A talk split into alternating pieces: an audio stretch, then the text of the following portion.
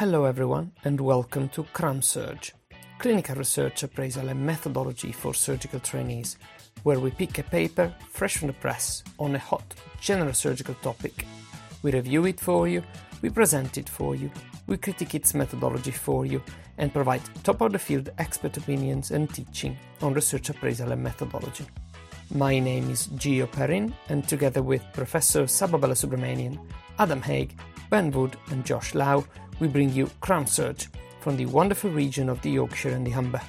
Welcome again. Uh, today we have a special session with our guest speaker, Professor Danny Rosin from uh, Tel Aviv. We'll start as usual uh, with discussing a paper. Uh, this will be laparoscopic versus open liver resection for hepatocellular carcinoma, a case control study with propensity score matching, which was published in the World Journal of Surgery uh, very recently. As mentioned, uh, after that, uh, Prof. Rosin will talk about the editorial process uh, for surgeons, particularly uh, as it applies to the World Journal of Surgery, as he's an associate editor uh, there.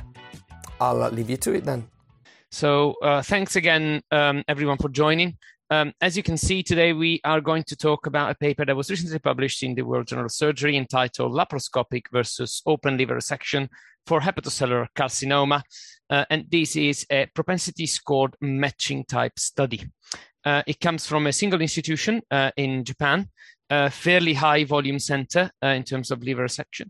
And uh, it was, uh, as I mentioned, published very recently, just in April 2021. With me presenting today is Wasif, um, one of my registrar colleagues in the auction, the Humber region. And Wasif, so what do you think about the premise of this paper and the title? Uh, relevant topic? Um, thanks, Gio. Yeah, I think it's a, a, relevant topic. So, I mean, we had a look into this. Um, hepatectomy is an effective treatment for hepatocellular carcinoma. Um, although perioperative outcomes of hepatectomy for HCC have vastly improved, uh, post-operative complications can occur in some highly invasive and complicated cases. Um, conventionally, open surgery was the mainstay of treatment for this. Um, however, more recently, laparoscopic liver resection is now becoming the accepted worldwide technique. Um, there are a number of advantages of laparoscopic surgery, um, not only in, in HCC but in other settings. Uh, these include quicker recovery um, due to a reduction in complication rate, um, which in effect uh, leads to a reduction in hospital stay and earlier discharge for the patient. Um, the caveat remains that does this disadvantage persists when you correct for the difficulty of the procedure in the HCC context uh, remains to be seen, I guess.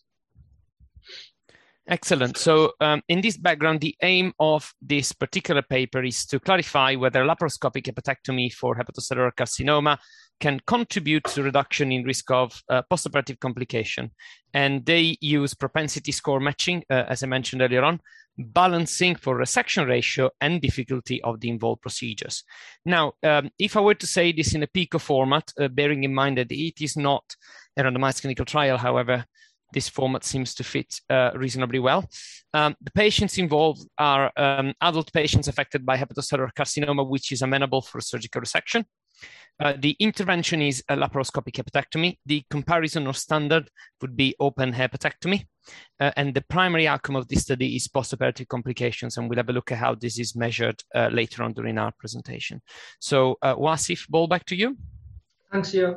Um, so there's a retrospective study um, which was carried between 2011 and 2019. Um, as Gio's already mentioned, um, the key factor for this study was um, looking at propensity score matching.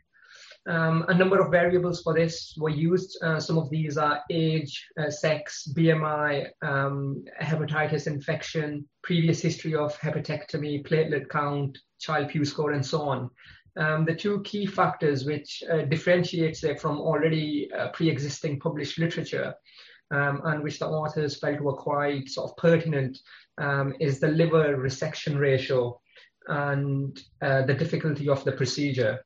So the liver resection ratio in this paper, they measured using the resection volume and the to- divided by the total liver volume. Um, the resection volume for anatomical resection was calculated using um, volumetry, and for non-anatomical resections, um, the weight of the specimen was used. Um, in this particular paper, the difficulty uh, was measured using the IMM uh, classification, uh, which is dependent on the location and the extent of the liver resection. Um, we are aware that there are a number of uh, different classifications. However, the IMM was the one that was chosen by the authors.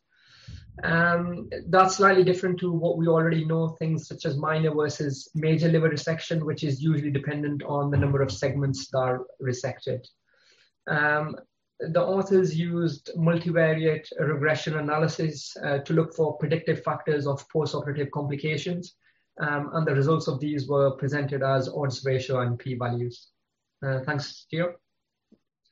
Right, so let's have a look at the exclusion criteria. So uh, we know already that they included adult patients with an HCC amenable for surgical resection.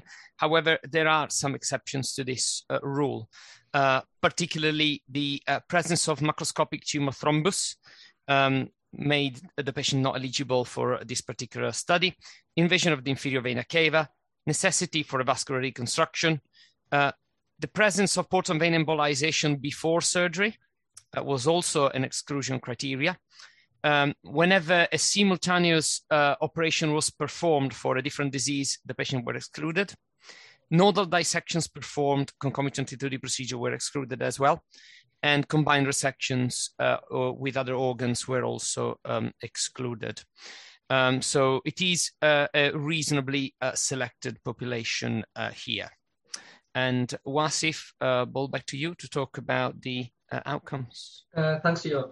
Um, so the primary outcome of the study was uh, postoperative complications. Um, in this case, they used uh, Clavien uh, which is a well-known classification, um, and they only used a grade three or higher, um, and uh, sort of excluded grade one and two. Um, so some of the examples of this were things such as um, postoperative ascites, effusions, uh, bile leak, abdominal bleeding, abdominal abscess, and so on. Um, further building on that, um, they use the comprehensive complication index um, as a secondary outcome, um, which is which provides an assessment of patients' overall morbidity.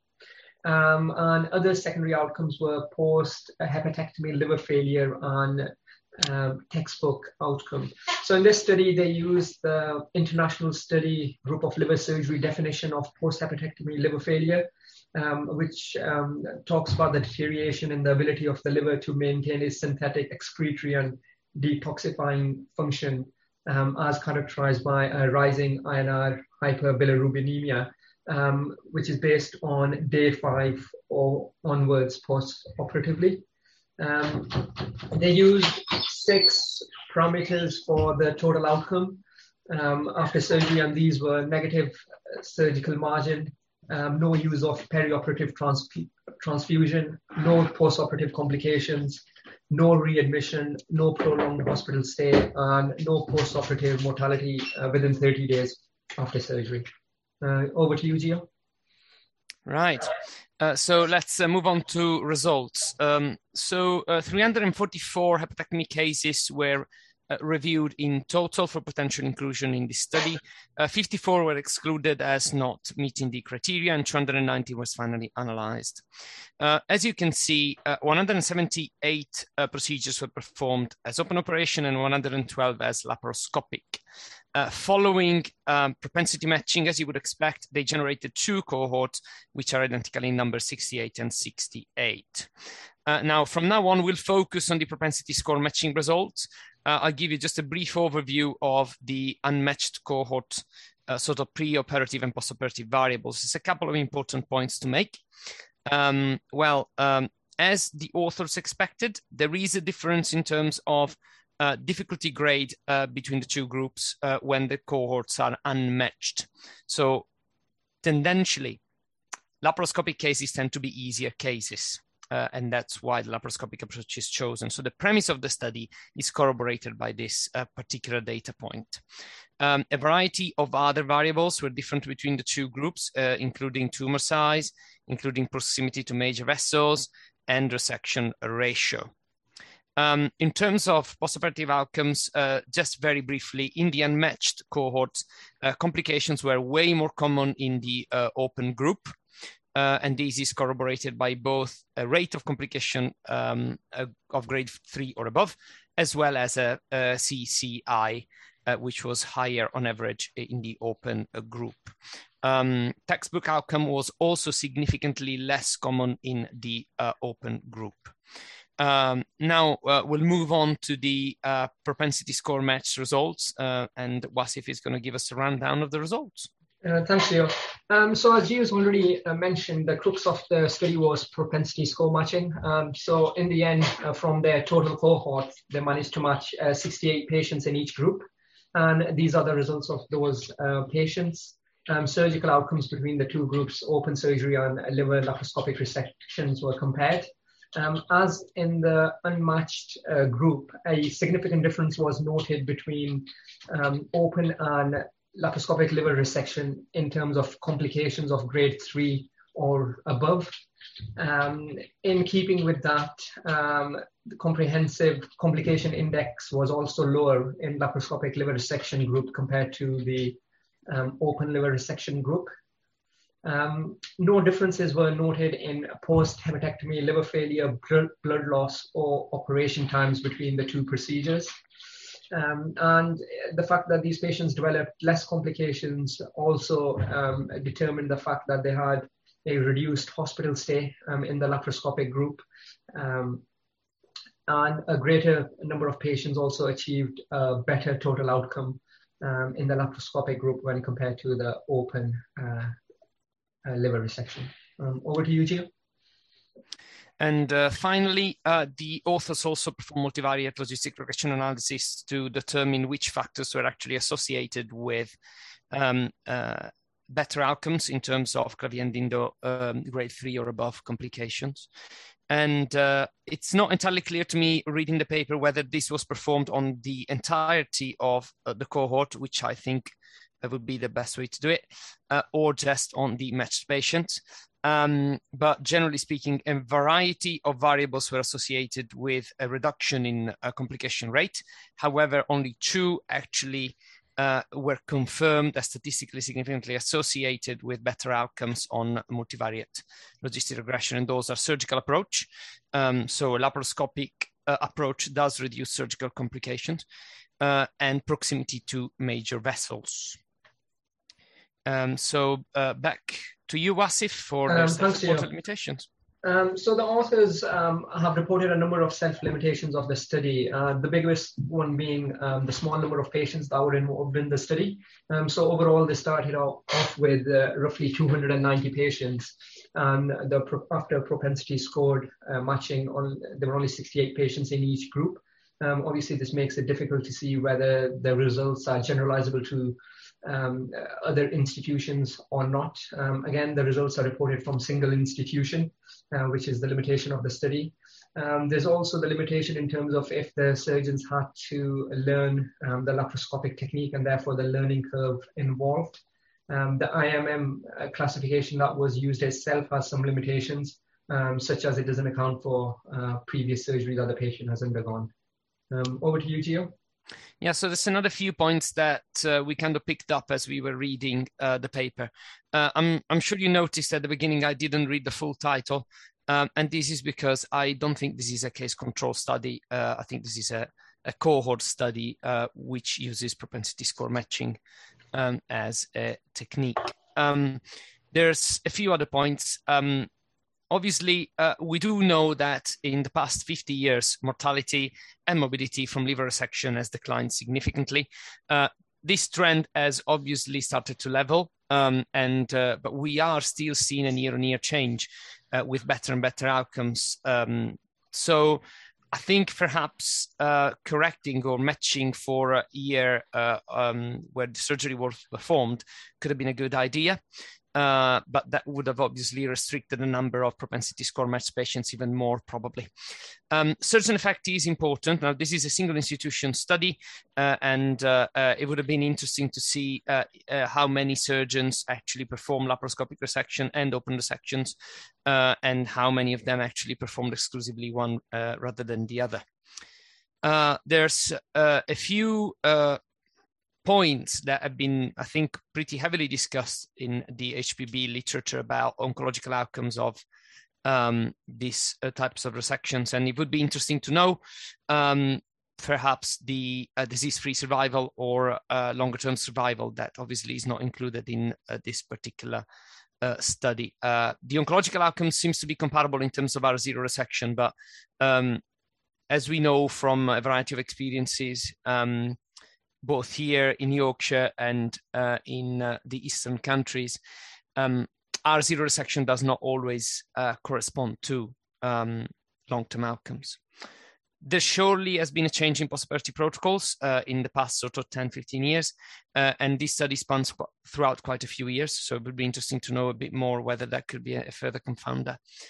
And finally, um, I think this is more of a point um, for our audience, UK audience here. Um, we do not see probably as many HCCs um, as uh, the Japanese uh, centers do. Uh, most of our colorectal, most of our liver sections are related to colorectal cancer more than anything else. So um, to conclude, uh, in uh, the words of the authors, uh, laparoscopic liver resection for HCC is effective in reducing the incidence of postoperative complications. Uh, and in the table, you can see a few points that uh, we have made throughout the uh, presentation. And this brings us to the uh, end of this um, paper discussion. So uh, if there are any questions, feel free to ask. So um, as usual, I'll try and give you a brief overview of the discussion we've had. As noted, uh, this is not really a case control study. So the first question that rises is what is a control study and what is a cohort study? Um, detailed explanation about uh, uh, study designs, I'll uh, refer to our chapter 2 uh, types of study and designs, which you can find on our website, cramsurge.org. But in brief, uh, in a cohort study, individuals uh, are selected based on a particular exposure or a particular reason and followed up in time to determine uh, an outcome. Uh, in a case control study, a group of patients is selected uh, as uh, affected by a particular outcome, uh, and we then go back to look at exposure and compare them with a matched population that um, is uh, healthy, not affected by the disease. Methodologically speaking, the key component is uh, when we define exposure and outcome and how this is evaluated. Furthermore, we talked about uh, propensity score matching and the limitations of this technique. Um, it is a technique that is useful uh, in terms of creating two uh, equal populations based on a variety of variables. Uh, however, it does introduce unavoidably a degree of selection it is therefore obviously not as methodologically rigorous uh, as a randomized control trial. At this point, I will leave you to Professor Rosin lecture. Enjoy. Firstly, I'm hugely grateful um, for Professor Rosin to agree to come and talk to us. Uh, we're just a small group. He's a very busy man, so I'm, I'm uh, extremely delighted and uh, honored to have him here. So um, Professor Rosin is an associate editor of the World Journal of Surgery, as, as you have heard. He is head of ambulatory surgery and deputy head of surgery and transplantation in Tel Aviv, where he's an associate professor, and then he uh, he's trained in Israel and the US. Now, I've never met him uh, in flesh, although I see him now, um, but I have known him from his writings on a group called Surginet for many years now. And I know that he's a very talented surgeon from the videos that he has posted. And from his writings, uh, everyone on Surginet would, uh, would agree and uh, that he's a very wise and thoughtful man. At the same time, he has an amazing sense of humor. So, uh, um, so that's the short introduction. And again, thanks, Danny. I know it's well beyond 10 o'clock for you. Really appreciate you joining us. Thank you very much. And it's really flattering and I'll just share my screen. Let me see if it works. Okay, so uh, we'll be talking a little bit about what happens in the journal that I work for. That uh, I think it's quite common in most of the journal, most of the leading journals, the way the uh, the things go behind the scenes, and how I think it's important for those who write papers or intend to write papers uh, to know what's the process actually in the sometimes they ask themselves, why does it take so long? There are many, many things that uh, go behind the scenes. So first of all, a few words about who's actually doing this uh, work of uh, peer review. And uh, in the journal, we have the reviewers, which are usually experts in the field, and the papers are sent to them according to their expertise. And there's an editorial board, and the editorial board uh, actually is uh, comprised of reviewers, but those that uh, do it for quite a long time and dedicated and prove that they are worthwhile. And basically, to be an editorial board member is an honor, but you tend to do the same, maybe, maybe more of the same, and review papers. And then we have the associate editors, uh, which actually, on another level, they uh, review the the papers, but they don't really go into the details. They send out the, the, the papers for review to the reviewers, and eventually they get the reviews and send their recommendation uh, to the editor in chief, which is the actual uh, decider of what will be the fate of the journal, of the of the manuscript. But we have to remember that we have the editorial manager, which actually uh, takes care of everything. So uh, she's the one that uh, do the hard work of allocating the, the, the papers and following up and handling all the computerized work that we have to do. Everything is now, of course, online. Um, so if we talk a little bit about uh, peer review and why is it important, what, what is the process of peer reviewing, uh, it's, it's very important because this is actually a way to improve the quality of the papers because it goes to surgeons, in our case, or doctors that are uh, proficient and uh, well experienced in this specific field of the published paper, of the intended to publish paper. And they know the literature, so they can suggest uh, more references. And sometimes, you know, surgeons try to. Uh, it's very common to claim that this is the first uh, case of uh, or first study or the only study in the world, and many times it's not really the true and uh, the truth. And uh, the reviewers can actually point the authors that to other re- relevant references and acknowledge them and they also can assess what's the importance of the findings. Sometimes findings are statistically significant, but they have no, no real clinical uh, effect or importance. So uh, this is one of the uh, important way to uh, ways to um, judge a manuscript. And of course, we want to avoid plagiarism and fraud, and this is done. We'll talk about it in the end, but this is done now mainly uh, in some uh, computer programs that can actually scan huge number of, uh, of, of papers and compare them and alert us to risk of plagiarism.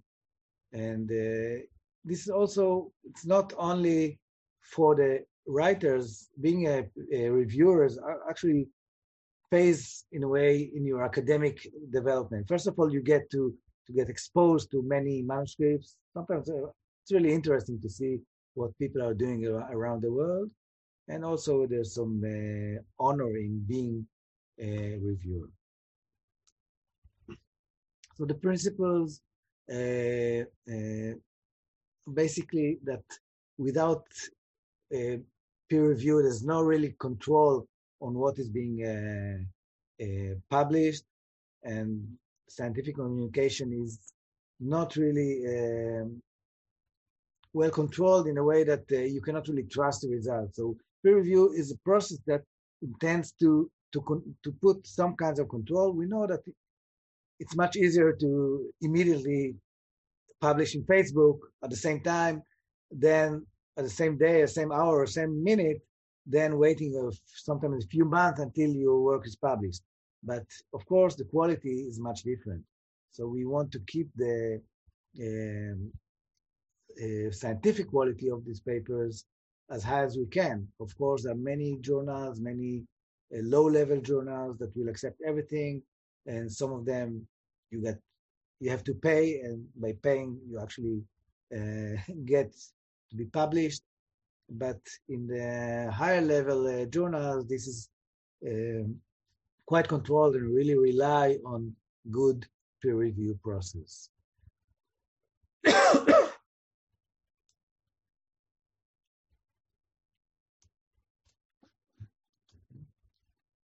so how do we do the peer review? First of all, we get a first impression. Uh, we look at the, uh, at the paper and see whether it's original, whether it, there's some important importance to the field that the manuscript deals with, and um, we look at the structure, we look at the language. Some of these manuscripts are being sent back just because they don't look well. The, the language is not uh, really appropriate, and um, that's maybe a bias because uh, most of the journals that we deal with, we read are English based, and uh, there's some uh, advantage, of course, for English speaker uh, speaking uh, uh, surgeons or, or, writers, and but we get a lot of papers that come from other places when where English is not the first language, and sometimes they're being rejected or at least returned for review, uh, re revision because the language is not not enough to be published. Then we go on to look at the abstract, uh, whether it really summarizes the, the, the, the, message or the study or the work that was done. Uh, does it give us the key findings? Uh, does it conform to the length that is appropriate for a summary? We go on to the introduction and look whether it's clear enough, really introduce the topic and uh, why actually the study was done, what was done before, what's the aim, what we try to achieve in the in the current uh, current paper or current study, uh, and then the reviewer can suggest some changes and reorganization. Um, we expect the reviewer to be specific to actually help or assist the, authors uh, in repairing or correcting um, the, the work and not really be uh, critical, but be with constructive uh, criticism. We go on to the met methodology, and first of all, we have to make sure that what was done can be really repeated uh, and with similar outcome, because we want to, know, to, to make sure that the methodology is really effective one and, and correct one. Um, we have to look whether the author's reference to previous published methodology, uh, because many times methodologies uh, repeat themselves, and we just mentioned this was done in that way or this way, but it has to be well referenced. Um, if it's a new methodology, it has to be accurately described and sometimes some supplementary material should be added, which is not will not be included in the main article, but will be available sometimes online because sometimes it's too complicated or too long uh, to be included in the main article, but it has to be there somewhere, somewhere because some if you want to do a real critical review, you have to uh, know these details. Uh, one of the uh, ways that we uh, judge or examine articles. If we look, for example, at systematic reviews or meta-analysis, it's the PRISMA method. And we also saw that before when we describe uh, patients, we start with a large number. And if we uh, talk about systematic review, we start with a large number of articles. But many times many are excluded for this or that reason. And uh, in some cases, the article looks appropriate, but you cannot really retrieve it. and uh, many times patients are excluded. So eventually, many times you see that you start with a very large number and the actual uh, manuscript describes very few, uh, if it's meta-analysis, very few articles. So if you start with 100 articles, but eventually describe only two or three, you didn't do much. So this will take away all this uh, advantage of meta-analysis. Uh, this is the same, and it's good to see that in, in this kind of diagram, uh, that you can actually graphically see what you're dealing with. It's much easier to, to review a, uh, an article when you have the studies in front, uh, the numbers in front of you. And it's also true for for large, assumably large studies. When you start with large number of patients, eventually you get very small numbers. So all the the essence of the study is actually lost. It's quite common to see that we have um, removed 10,000 gallbladders since 1962, and eventually we end up with a group of five patients with unique anatomy. So it doesn't really matter how much you did. You did. We, we wanted to see the, the actual number. The actual number is five. It's not 10,000. So uh, all this study, as much as you uh, show off, it doesn't mean anything. So uh, these kind of graphs are really, really, really helpful. We really like to see them that really give you an a graphical view of what's how did the, the work done it was done.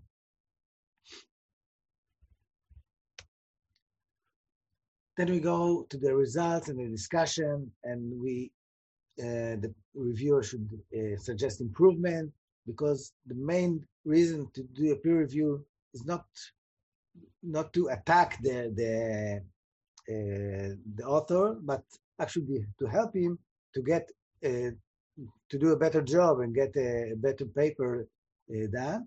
And many times the, the, this revision, sometimes more than one revision, really brings out a better paper uh, to the journal. So it's it's really an important task, and you have to comment on the logic and the, the justification of your con- conclusions and uh, you have to comment on specifics like the figures, the tables. You have to, really have to go into the details of the article in order to, to create a good uh, review.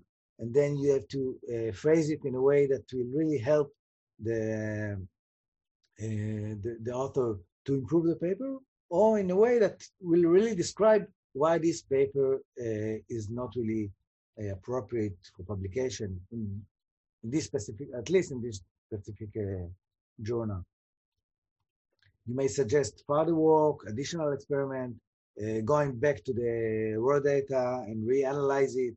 So there are many changes that you can suggest in order to uh, to get the article to being uh, to, to get accepted. And with the some authors will just say, okay, this is too much for us. We'll just go to another journal which will accept it and many times you can find another journal, but many authors really are keen to, to get their work published and do this uh, revision and go back to the data and reanalyze it, rephrase it, rewrite it, um, and actually come up with a better, uh, better article, better paper. Then we have the conclusion, which has to be a really short, comment on why the study was done and what's what's what what's the difference that it makes and uh, why is it important to, to publish it? Uh, first uh, it's uh, it's actually the the essence of the article. It's not a real summary. The summary is actually in the abstract not in the conclusion. But this is uh, like few sentences that uh, give us the gist of the of the article itself and what are the, the results, what are the uh, implications, and why is it important to publish it, and what will maybe affect the, the practice of other surgeons. Then again, we have to go into the details of the references and the tables and figures and check the accuracy and comment on them and uh, see that everything fits. Uh, because the tendency to, to browse through the references and just have a look at them many times. Um, it may, it really makes a difference if you have good references. Sometimes uh, authors just collect a lot of references that are not really related to the to the topic, just to get a nice list. So we have to uh, go over that as well. So what makes a, a good reviewer? Uh, the review should be comprehensive, really helpful. So of course we expect everything to be on time. There's limited time. We don't want to uh, the author to wait too much. Usually within a few weeks, two or three weeks, that's the uh, allocated time for the reviewer. Um, we expect well-founded comments and, as I said, constructive criticism. Uh, be objective, and we expect the reviewer to give a clear recommendation to us uh, or to the, to, uh, the chief editor, uh, what, what should we actually do with this paper? So if you look at the process that the, the, this manuscript go through uh, from submission, so first uh, there's uh, some pre-check and uh, and we uh, send it to for a preview, a peer review, and then we can, can get a recommendation whether to accept it. If it's really exceptional, really accept it immediately. But many times we send out the papers for revision. Can be minor revision for a few details or or language editing or things that are not really uh, essential to the topic, but to the format of the of the paper. And many times we actually ask for a major revision. Uh, but these revisions, I can get tell you a secret, most of the revisions eventually end up with acceptance. Uh, if if you get a, a um, you get the, the paper back asking you to revise it, you can actually be happy that most probably you revise it and everything will go well. Maybe you revise it once more, but eventually will get accepted. Uh, some of the rejections are immediate. Uh, we don't really even send her to peer review because it's obvious that this is below the level of the of the journal. But uh, most of the page, uh, most of the papers will get a, a, professional peer review. After the acceptance, of course, there's still a process of preparing the, pay, uh, the, the paper for publication, the proofreading, and all this uh, preparation of that leads to the public, publication itself.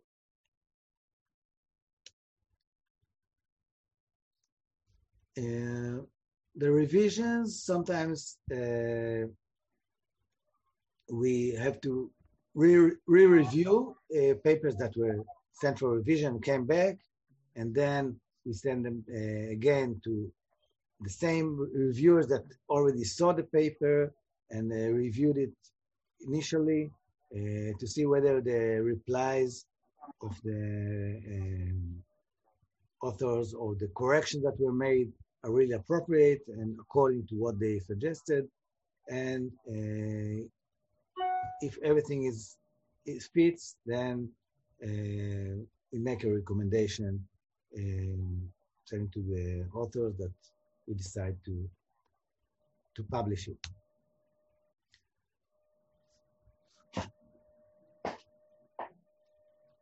One more uh, thing that I want to mention is the detection of plagiarism. I mentioned that before. This is done mainly electronically now. There are many uh, ways to do it.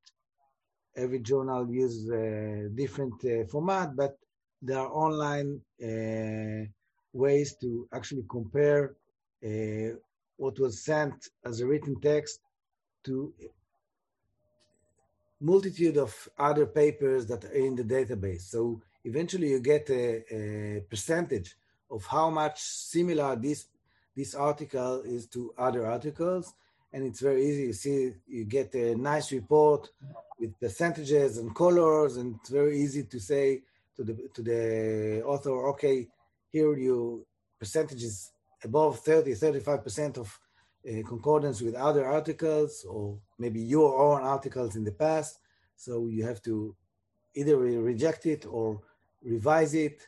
It's unfortunately it's quite common to, to see that, and uh, that's why we we need these uh, modalities of uh, electronic detection. This goes almost automatically through the editorial manager. It's not actually the work of the peer reviewer itself himself, but actually the, done by uh, by the editorial uh, manager. And this is a as I said, unfortunately, we see it more and more today. The pressure to create papers, to publish, uh, it has financial uh, implications. It's, a, it's a, an honor. You you get promoted, and people are doing things that we really lo- don't like them to do. And uh, the, the, there are many ways to to detect them and catch it. But eventually, some of them are being published and eventually uh, retracted because they found it uh, only later. But uh, this is actually being done for every paper before publication.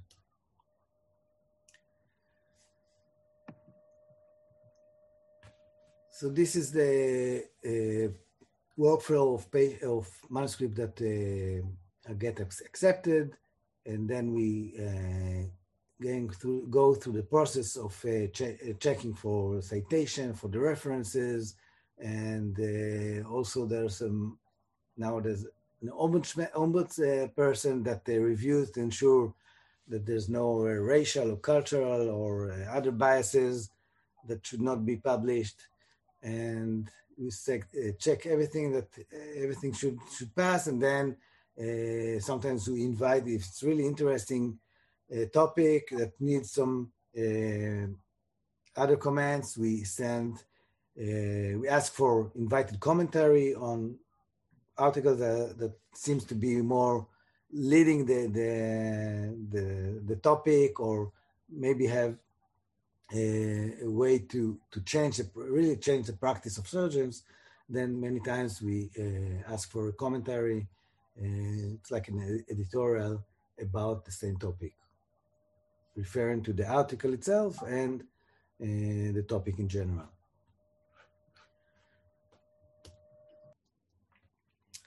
So that's, in few words, that's the process that uh, the manuscript, submitted manuscript to go through. And if you have any questions, I'll be happy to reply. Thank you very much, Danny. That's very interesting as, as a really good overview of uh, the process. Um, I think some of our listeners might be a little bit shy or hesitant to ask questions, but I'll kick off. I'll ask a couple of questions. Um, and there's a question from Ahmed. Hello, Ahmed. Ahmed is uh, from the US. He asks, uh, what do you think about the overall quality of submitted manuscripts now versus, let's say, 20 years ago?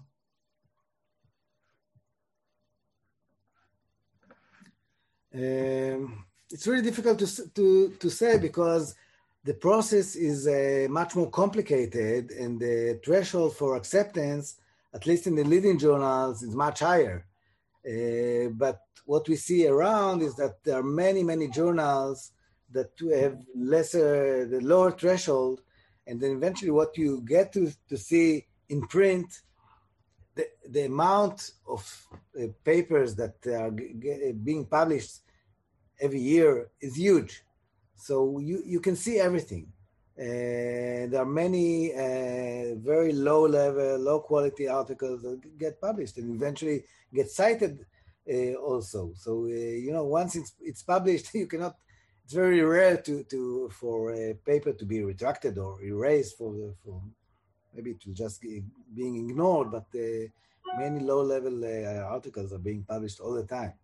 So I cannot really, the, the spectrum is very wide, but we try to, at least in the leading journals, we try to make the process of the selection process, the peer review process, professional. And this is time, this is many times uh, sometimes annoying for the authors because sometimes they have to wait quite quite a bit until the paper uh, the paper is published. Sometimes many months. because of this process. Uh, to reject is usually quite quicker, but to, to accept takes more time and because of the revision and re-revisions and it has to be sent to the reviewers again and come back. So uh, there's, there's, a selection of the good articles to the good to the leading journals, but even there you, you see sometimes articles that eh, somehow passed the, the obstacles and got published you can say by chance. Sometimes it really it really by chance because you send an article uh, to two maybe three reviewers and you know out of a list of hundreds. So there's a lot of uh, it's not very objective. There are some criteria to use and as i said as i showed there are some ways to do a good peer review but it's not always done. So uh, we see i think eventually we see uh, more articles that are of less importance. Uh, people are stressing their uh, using a lot of statistics. Of course, it's it's mandatory to, to use the statistics, and many times the result is statistical but less clinical, with less clinical uh, uh, importance. So, um, good questions, which I don't have a very strict answer for that, but uh, we see a lot of the spectrum is very wide. Yeah, thank you. Um, just for our uh, um, junior doctors' information, um, tell me if I'm wrong, but all of the work that you do and the work that's done by members of the editorial board and the editor, this is work done in a honorary capacity, right? You're not uh, being paid. I know reviewers don't yeah. get paid. No, no, it's it's uh, on, can say honorary. Yeah. Honorary, yeah. So um, the next question for me is that there are some people who seem to think that um, the first publication in a specific journal, like say the World Journal of Surgery, the British Journal of Surgery, is a bit difficult. But then once you get a paper in, um, and and therefore if you publish before, then um, the chances of acceptance becomes a little bit higher. Is there any truth in that? Um, I'm not sure, man. If you're really a leader in the field and you have a lot of papers and they know your name, and uh, maybe it, yeah, it, it, may affect, but it's not that like you did once and then everything will go very smoothly for you and uh, you don't have to work hard. Uh, that's yeah. not like that. Uh, yeah. It's true that if you come, if you're leading in the field, you come from a central uh, leading place with a lot of experience, a lot of the numbers are bigger, so it's easier for you to to publish. But um, of course, there's a bias here as well. But yeah. it's uh, I, I can say that it's true psychologically because once you get over your first paper and you get to know the the format, you get to know how how it works, then you, there are some barriers, psychological barriers that may fall, and you can continue continue to do that. You see, it's not that it's not that difficult. It can be done. So yeah. in, in, that aspect, yes. But regarding the acceptance, I'm not sure. Okay, great. So Dario is asking, what's your opinion about open access journals, and are the processes you presented respected in these open access journals?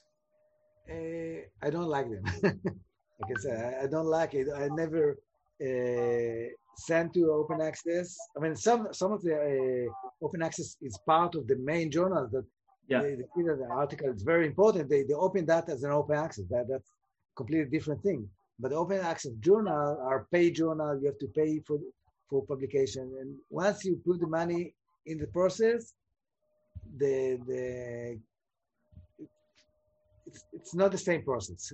I mean, it's a um, uh, you get some kind of bias into positive bias into the process, and I think the interest to to earn money is mm. may, may uh, I mean they, they, claim that they are peer reviewed, but I think it was differently. So I don't like to. I never sent to to open access journal, and I also don't like to get reviews when they ask me for review. I just don't accept that. Yeah. I don't like to cooperate with this, but I know it's there. It's a huge business and uh, it will not uh, disappear easily. Yeah. Many times, if you if you think about if you want to see your name in print, you can do that. But if you want to uh, keep yourself within the quality uh, journal, which also have academic uh, importance, but uh, because uh, eventually, if you open, if you publish in in uh, open access journals, it will not have a lot of academic. you don't get a lot of academic points for that. usually, the um, grading is is less. I mean, they, they can be very popular because they are free, but uh, but the academic quality is, is lower. So uh, mm-hmm. you don't gain gain much from publishing there. Yeah, thank you. Uh, just one other question from me, uh, and then uh, let's see if anyone else has a question. So, is there a lot of pressure, um, or if there is, how much pressure is there to uh, um, on the editorial board, on you, on the editor in chief, to try and increase the impact factor? And uh, would you then prefer certain types of articles like systematic reviews and meta-analysis because they might be cited more often? Uh, I think it's there. You're right. Uh, it happens, and uh, we we take that into consideration because you know the, the the quality of the journal. I mean, it's like feeding itself. So if you if you get a a high impact factor journal, you get more important articles being submitted to that journal. So uh, it's circular, and eventually, it's it's one of the aims of the of the journal to be to increase its impact factor.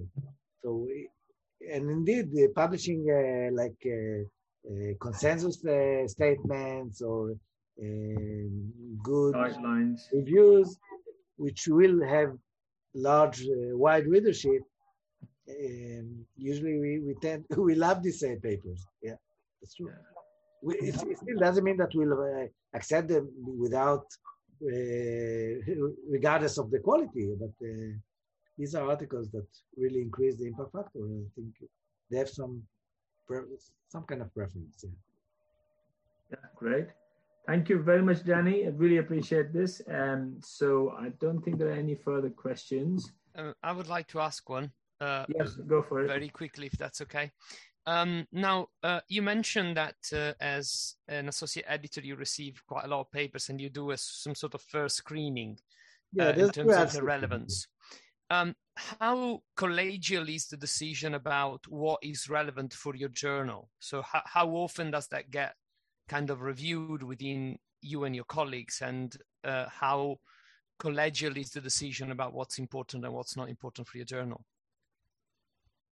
Uh, the triage or the, the, immediate rejection that we do is if we see that it's really unrelated to the topics that the, the, the journal deals with, that, that's easy. We can say tell the author, uh, okay, it's not really appropriate for this this uh, kind of journal, find something more specific, or but that that uh, doesn't happen much.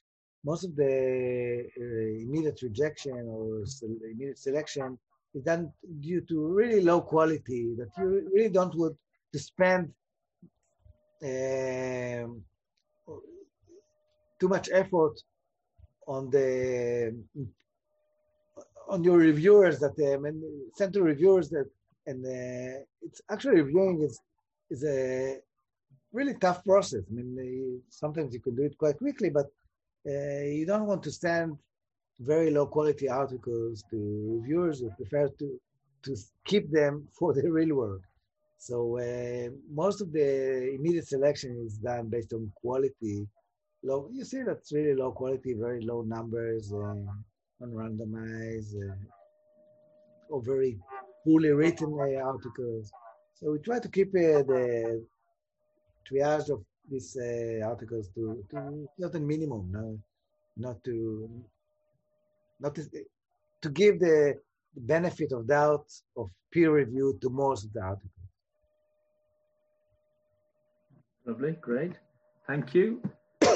Right, so thank you very much, Danny. Again, uh, it's, it's, beyond eleven o'clock for you, so uh, appreciate your time.